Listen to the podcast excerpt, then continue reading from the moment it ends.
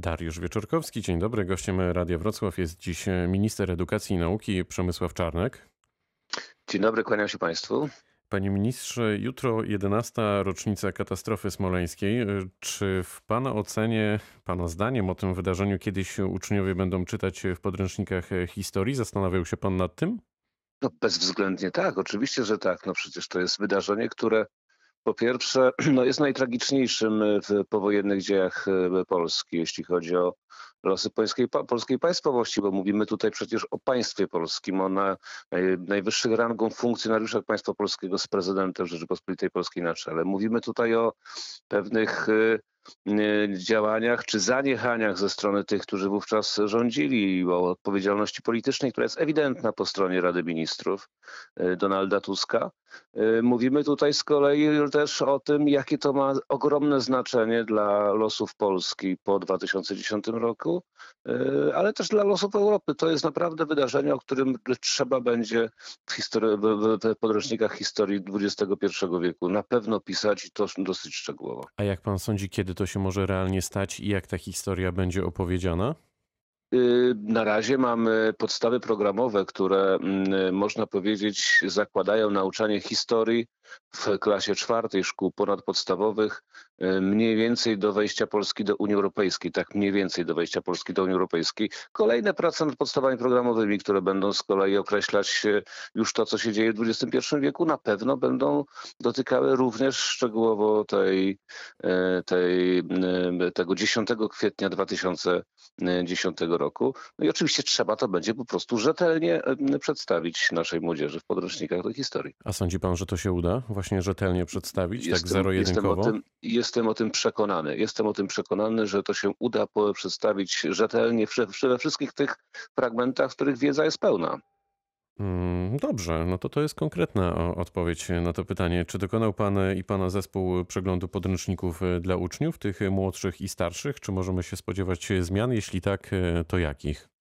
Tych młodszych jeszcze nie, to są jednak setki podręczników, a nawet więcej niż setki. Więc nasi eksperci póki co dokonali przeglądu podręczników w klasach pierwszej i drugiej szkoły ponadpodstawowej, podręczników do historii, WOS-u i języka polskiego. Co do zasady ocenili je bardzo dobrze jako zgodne z podstawami programowymi, bo to jest podstawowe kryterium, ale pewne zastrzeżenia natury merytorycznej czy językowej zostały wydawcom przekazane z prośbą o ich zastosowanie przy następnych wydaniach tych podręczników. I jakie to zmiany? Znaczy, czego one mają dotyczyć? Czy to są kosmetyczne zmiany, czy to są jakieś takie warsztatowe?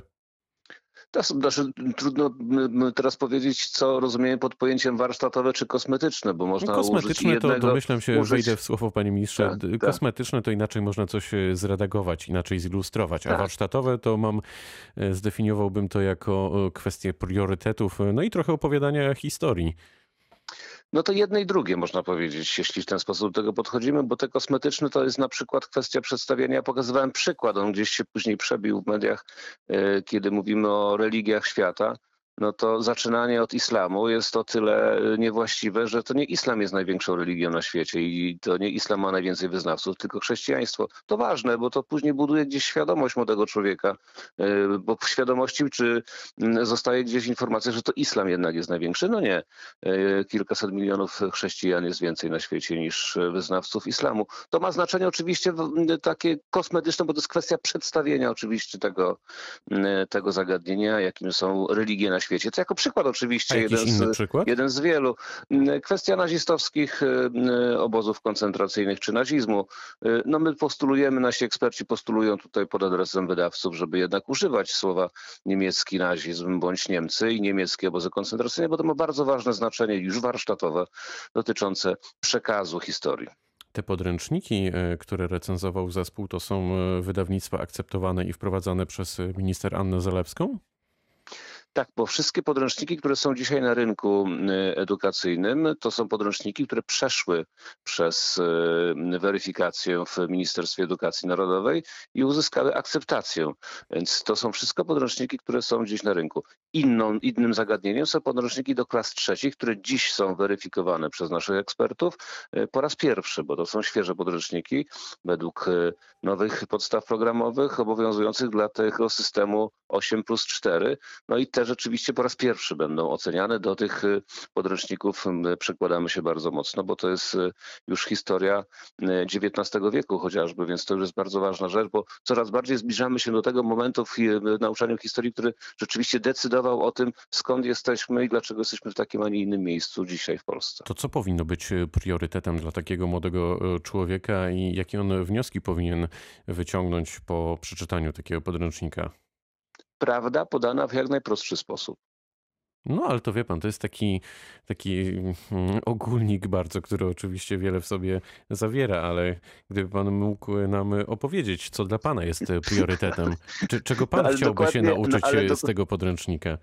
Ale dokładnie to, prawda podana w jak najprostszy sposób. Najważniejsze jest to, panie redaktorze, że dzięki tej zmianie dokonanej przez panią minister Annę Zalewską z systemu 6+3+3 na 8+4 mamy dzisiaj zdecydowanie więcej godzin historii w siatce godzin i dzięki temu możemy rzeczywiście uczyć uczniów szkół ponadpodstawowych, młodzież już ponadpodstawową, historii nie tylko do II wojny światowej, bo zazwyczaj do tego momentu dochodzono w nauczaniu historii w szkołach ponadpodstawowych, bo nie było na to więcej czasu, tylko będziemy mogli uczyć tego, co się działo już w drugiej połowie XX wieku i na samym początku XXI wieku. To ma niezwykłe znaczenie, dlatego że dzisiaj młodzież tej historii po prostu nie zna. Eksperci wskazywali i nadal wskazują, że powrót uczniów do szkół to drastyczny wzrost zachorowań. Czy faktycznie uczniowie powinni jeszcze w tym roku szkolnym wrócić do tradycyjnego nauczania? Czy to nie jest zbyt duże ryzyko, panie ministrze?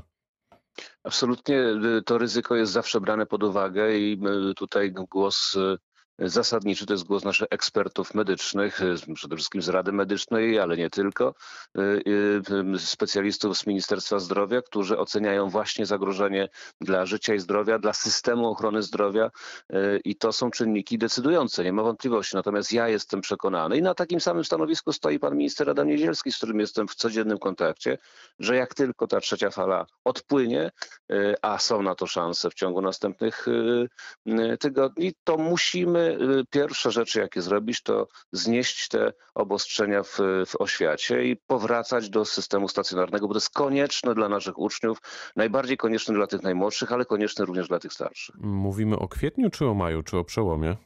Nie możemy teraz powiedzieć dokładnej daty, bo nie znamy jeszcze statystyk, które będą dotyczyły, które będą obrazowały to, w jaki sposób nasze migracje podczas świąt miały oddziaływanie, czy mają oddziaływanie na ilość zakażeń. To będzie wiadome na początku przyszłego tygodnia, jeśli nie będą miały większego znaczenia i ta trzecia fala będzie odpływać w perspektywie następnych 2 tygodni, to ja jestem przekonany, że kwiecień to jest ten miesiąc, w którym do nauki stacjonarnej stopniowo będziemy powracać.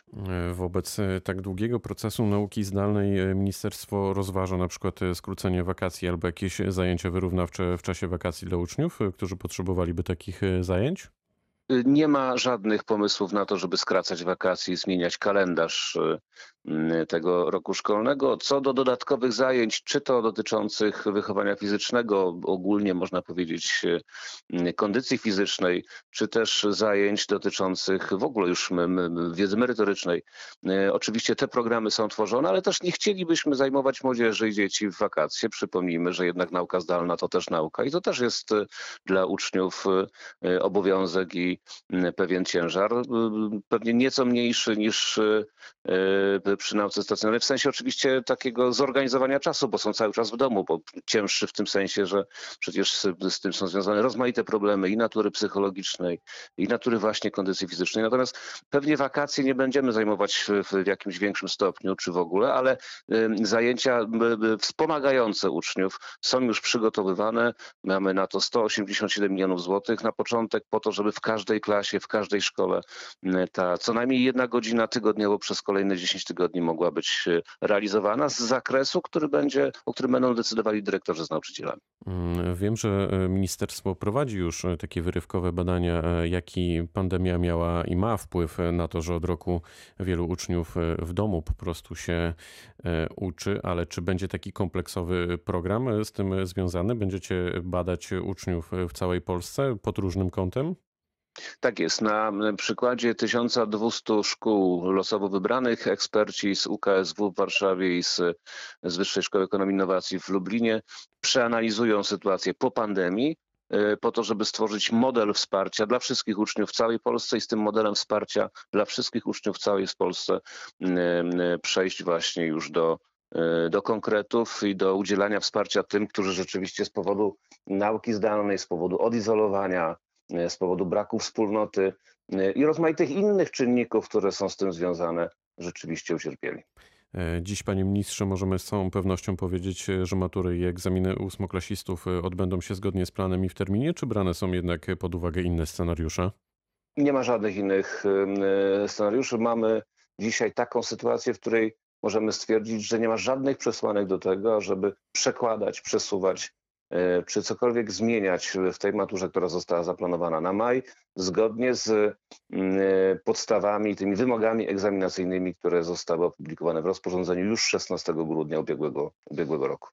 Jak jesteśmy przy maturach, proszę powiedzieć, panie ministrze, ostatnio też jak się słyszeliśmy, też o to pytałem, może coś się zmieniło w tej sprawie, czy matura z religii będzie wprowadzona, czy wejdzie do programu? To nie jest dzisiaj przedmiot troski Ministerstwa Edukacji i Nauki. Oczywiście tego rodzaju postulaty się pojawiają, one są logiczne, popierane rozmaitymi logicznymi argumentami i przyszłość pokaże, natomiast dzisiaj skupiamy się na czymś innym. No to na koniec, czy Polska Akademia Nauk wymaga reformy, zmian? Czy jest pan zadowolony z jej efektywności?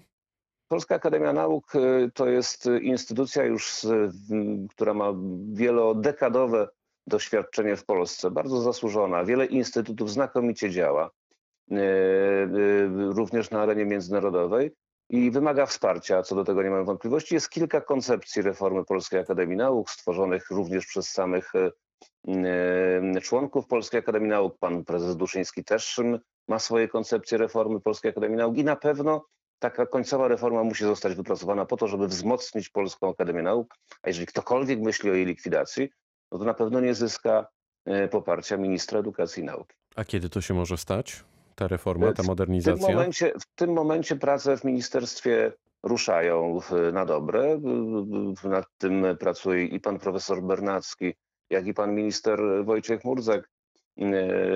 I jestem przekonany, że w tym roku taka koncepcja zostanie wypracowana. Minister Edukacji i Nauki Przemysław Czarnek był gościem Rozmowy Dnia. Bardzo dziękuję za spotkanie. Dziękuję, kłaniam się państwu. Pytał Dariusz Wieczorkowski. Dobrego dnia, dobrego weekendu.